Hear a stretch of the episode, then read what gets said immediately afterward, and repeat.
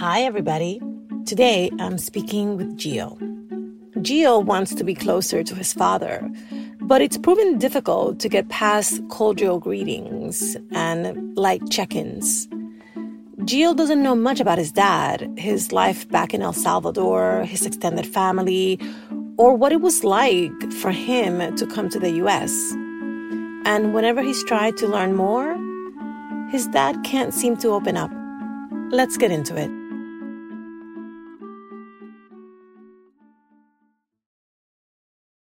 My name is Giovanni Rodriguez. I'm 28 years of age, and I am a CPA working in an accounting firm. I am an auditor, and I prepare financial statements for a living. And growing up, I called my dad, Dad, and I called my mom, Mommy. So with my mom, I was her boy. I talked to her about pretty much anything, except guy stuff. My dad, on the other hand, I never really opened up to him, and he never really opened up to me. And we've tried in the past to talk or whatever, but we never really gelled, I guess, for lack of a better term. But me and my dad are very similar. We're both hard-headed. We can be stubborn. He has a very specific way of going about thinking of things. I have my own ways of thinking about things.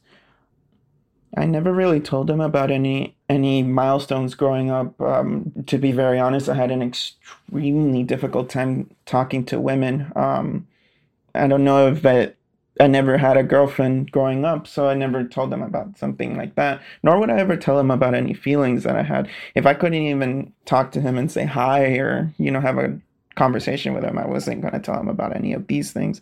And then puberty, I learned everything through friends and through Googling things, but never through my dad, unfortunately. I always felt like if I told my father any of these things, he would judge me. I would be doing something wrong. I need to be doing things better. If I'm inside playing games, I should be outside doing something. If I'm spending too much time outside, I should be inside studying. I felt like it was never enough for him. So at a young age, he never praised me for anything that I would do. He would expect me to do well, and that was sort of the expectation. Whenever my father would hit a milestone in his life or get a promotion or whatever that may be, he wouldn't tell us these sort of things, and I would kind of learn back end through my mom. My mom would tell me about these promotions or even simpler things like how he grew up, how he was raised, things like that. And my father was about 20 during the Civil War in El Salvador. So was my mom. They're both about the same age. They talk about that era. It's hard to say because right around that time they left to the States, and that's probably why they left to the States. But they don't exactly go into details. The most that I've heard my mom say about that era is that she said it was very scary. This is from my mom's point of view. I don't know my dad's point of view. And I've always kind of been scared to ask, honestly, to not have to open up that Pandora's box. I'd like my relationship with my father to be basically the same as my mother. I mean, I know he cares a lot. And I know that he loves me, but he doesn't show it. He doesn't. I guess it's a very machista sort of thing, or I don't know what it is exactly, but I've always wanted that same care and, thoughtfulness from my father that I got from my mother.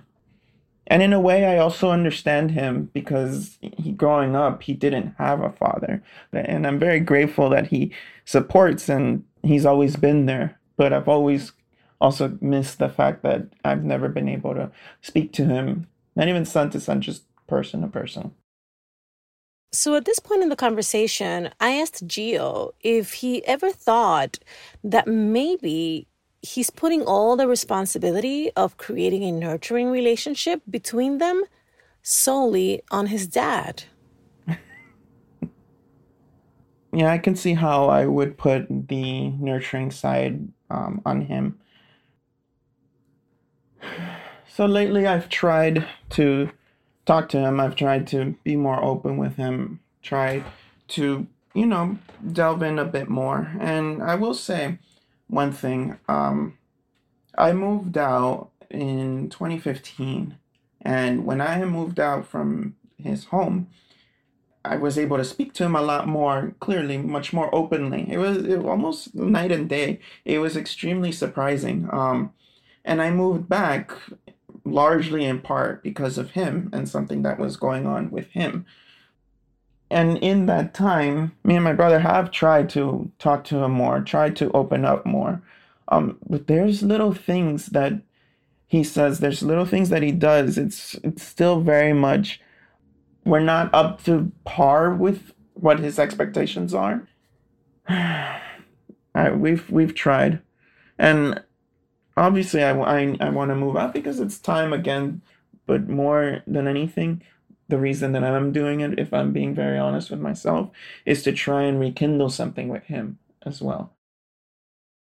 Hi, Juleyka here, stopping by to tell you about Time Storm. Time Storm is a high adventure podcast for the whole family. When the Ventura twins are yanked into another dimension, they meet a distant cousin who gives them an extraordinary mission to travel through time to witness Puerto Rico's history. They visit 3 continents across the span of 5 centuries. But in their own timeline, the twins must navigate school, friendships, and family, all while keeping their time-traveling quests a secret. You can join the twins, Alex and Benny, as they travel in time, anywhere you find your favorite podcast, or at Timestormseries.com. Timestorm is a part of Tracks from PRX. What's up, everybody? I'm Stevan Lewis, a licensed psychotherapist and host of How to Talk to High Achievers About Anything. I'm excited to share big news. How to Talk to High Achievers About Anything is back. This time, I'll be joined by a very special person, someone whose name you know very well. Hi, everybody. I'm Juleyka Lantigua, founder of LWC Studios. Welcome, Juleyka. I'm so excited. And by the way, I'll be taking notes. So many notes. As always, on the show, we get to hear stories from Black and Brown folks who are out there doing great and amazing things. Then I do my thing of offering some feedback and strategies to help us navigate personal and professional challenges. Together, we'll figure out how to achieve on our own terms. Subscribe to or follow How to Talk to High Achievers About Anything everywhere you listen to your favorite podcast. On Twitter and Instagram, you can follow the show at Talk to Achievers.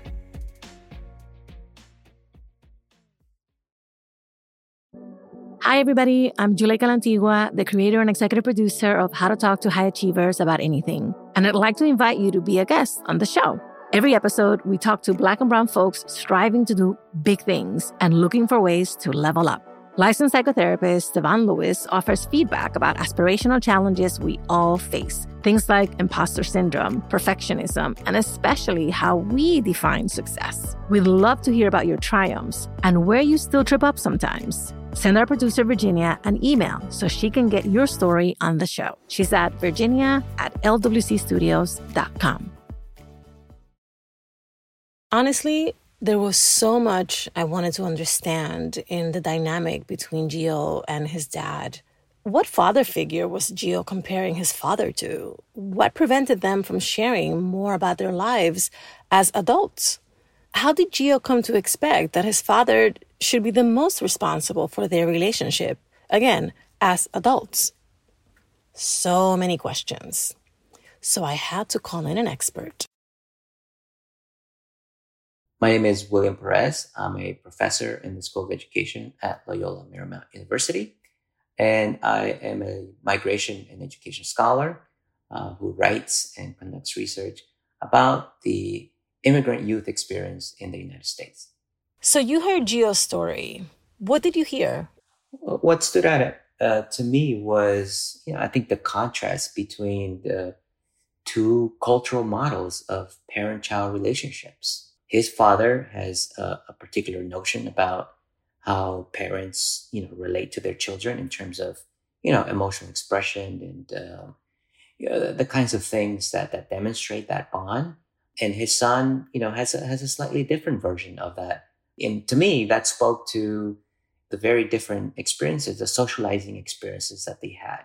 His father growing up in the country where those norms, those cultural practices are different from American sort of cultural norms. So does your research give us some sense of why that difference happens between them? Yeah, absolutely. So, there's a lot of the research that looks at sort of the developmental pathways for youth from immigrant households. So this includes youth that were themselves born outside of the United States and youth that were born in the United States but are children of immigrants, so their parents and grandparents were born abroad. What it shows, and particularly for youth whose families are from Latin American origins, the way in which parents express their love, and especially fathers, there is a gender dynamic here, and Gio, I think, highlights that dynamic. He says, my mom is much more loving and expresses sort of that emotional bond, very clearly and explicitly compared to his father. And that speaks to kind of the gender kind of layer of this in that, in Latin American cultures and in Asian cultures and other cultures around the world, the way in which fathers express, that bond, that affection for their children, is by providing for the family, by working hard, monitoring their behavior. So, kind of discipline, and that the emphasis isn't on that emotional expression, but rather on, being the provider. And so there, there isn't a lot of, investment necessarily in, kind of nurturing that emotional bond. But what we do know about immigrants when they go from country A to country B is that as soon as they arrive, they begin to acculturate. And so I heard a little bit of that story towards the end where he said, that I'm older and, he's in his late 20s now, things have started to change. And to me, that speaks to the acculturation process for his father. His father kind of acculturating to kind of sort of more typical American norms about parental expression of affection, particularly, fatherly expression of affection. So let's dig a little bit deeper into that, because I think part of this is that maybe the first gens, especially folks who have not had the opportunity to travel back and forth to their parents' home country, might not have the context, might not have the cultural competency to understand why their parents behave in a particular way. So what are some of the key things that, let's say, people who are slightly younger than Gio, maybe people who are about to go off to college or in high school, who are starting to notice the dynamics between them and who want to improve the dynamics between them and their parents, what are some of the key things that they should know to better understand why their parents are the way they are in terms of this particular part of their relationship? Yeah, no, that's a great question. I mean, one of the things that, that I and other scholars who study this emphasize is the importance of, biculturalism. If you provide kind of the opportunities for young people to develop a bicultural orientation, then they have the ability to, look at their relationship with their parents through that lens and understanding that, they might have particular notions about what that relationship should look like and the dynamics of it. But that understanding at the same time that their parents might have a different one based on their socializing experience. With that insight, you can find a common ground that can facilitate the process of, acculturation on both sides, acculturation of the parents to, to kind of be more open to, kind of new ways of relating to their children emotionally and, and otherwise, and children being much more understanding and perhaps patient with their parents as they, try on a new way to engage in this parent-child relationship. Mm. And so, for kids that have the opportunity to go to their countries of origin and visit family during, summer breaks, vacations, those experiences nurture that kind of orientation. And they begin to make these connections and understand, all this time I resented my parents for, not being more like, my friend's parents. But now I understand why. Now I see where they're coming from. And with that insight, they can then begin to find ways to build a kind of relationship that they, that they find, gratifying. I want to talk to you specifically about the role of trauma, because in many instances, parents who have come to the U.S. have come fleeing either civil war or famine or, you know, a huge economic downturn or gang violence, drug-related violence. In Gio's case, the civil war in El Salvador. And so I wanted to ask you about what your research says about the role of trauma and traumatic experiences of the parents impacting their relationship with their first-generation American-born children. Right. And I mean, and that's a great question, because in the case of Central American migrants, you know, during the armed conflict, so folks that immigrated from, you know, starting in the late 1970s all the way up to the mid-1990s, they were, you know, affected in very profound ways by, you know, the trauma that they were fleeing from. I mean, there's a whole generation of, you know, both men and women, mothers and fathers, mm-hmm. who, you know, the trauma really impacted it in a very, you know, profound negative way. Those bonds that they had with their loved ones, you know, parents and siblings, and that trauma then certainly has an effect in the way that those individuals are able to develop sort of those bonds with their children.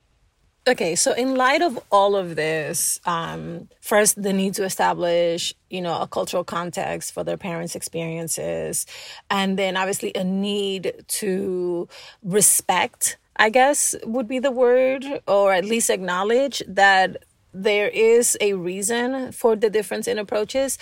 What else would you recommend for first generations who are grappling with what they're perceiving as distance when it comes to their parents?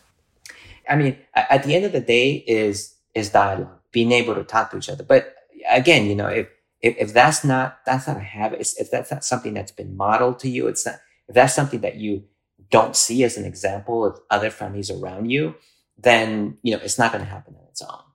One of the things that I particularly appreciated in studying this topic is that, you know, at the community level, you know, there's been a variety of efforts, and, you know, there's this whole field of community-based psychology, you know, creating opportunities for immigrant families to come together to have a structured dialogue, to learn about these, you know, cultural differences that may exist, but also, you know, and especially, you know, in light of the, unaccompanied minor phenomena that we've seen in recent years, a focus that includes also the role of trauma. Sometimes they've been referred to as healing circles. And they're really kind of these, you know, kind of structure, peer counseling almost conversations where, you know, that topic is engaged to facilitate this kind of rekindling of parent-child bonds. You know, if trauma somehow has undermined parents' ability to develop emotional bonds with their children. So to talk about, you know, their immigrant experience, coming to the U.S., adapting to a new language, new culture, new way of doing things, new lifestyle. As Gio mentioned, you know, we never talk about the war, right? It's this taboo subject. But oftentimes, when done in those structured ways, the discussion of taboo subjects, you know, even there are circumstances where even fathers find it very difficult to tell their sons, you know, I love you, or, you know, you're my whole reason for coming to the United States and taking a risk and providing an opportunity for, you know, for your future success. These healing circles, you know, provide sort of that structure, that safe space to be able to do that and to demystify, you know, kind of the misconceptions that parent and children might have about each other. All right, Will, thank you so much for coming on and sharing all this wisdom with us. My pleasure. Happy to talk with you. All right, let's recap what we learned from Will. Use your bicultural powers. Understand you may be looking at a situation with a different lens than your parents. How we, first gens and second gens and third gens, show emotion, how we respond and engage with others, it's all based on completely different cultural norms. So be mindful, because we can easily misread our parents' behavior, emotions, and intentions. Be patient. As parents become Americanized themselves, it may become easier to engage with us as their grown children.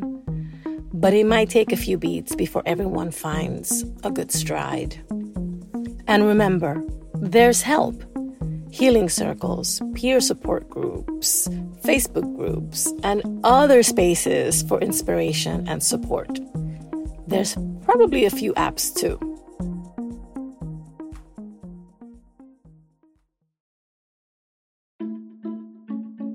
Thank you so much for listening and for sharing us. How to Talk to Mommy and Papi About Anything is an original production of Lantigua Williams & Co. Virginia Lora produced this episode. Michael Castañeda mixed it. Micaela Rodriguez is our founding producer and social media editor. Cedric Wilson is our lead producer. I'm the show's creator, Juleyka Lantigua Williams.